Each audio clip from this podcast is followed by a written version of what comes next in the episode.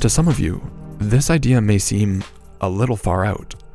After all, how could a thing without a central nervous system be aware of anything?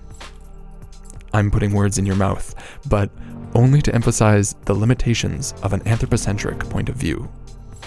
The point here is not that we can know what a fungus is thinking, any more than we can know what another person is thinking. The point is, however, that fungi respond to cues in their environment with incredible sophistication. Of course, I don't mean to limit this appreciation to mushrooms alone.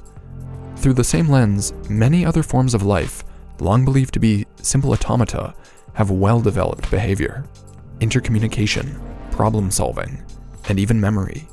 Plants, slime molds, quorum sensing bacteria, everything that lives in some way senses and responds to its surroundings. We can reduce this fact to quirks of chemistry, honed by billions of years of evolution. But even if we can't conceptualize what it would feel like to be a mushroom, doesn't mean we should erase the fact that they feel at all. So, let's get into it.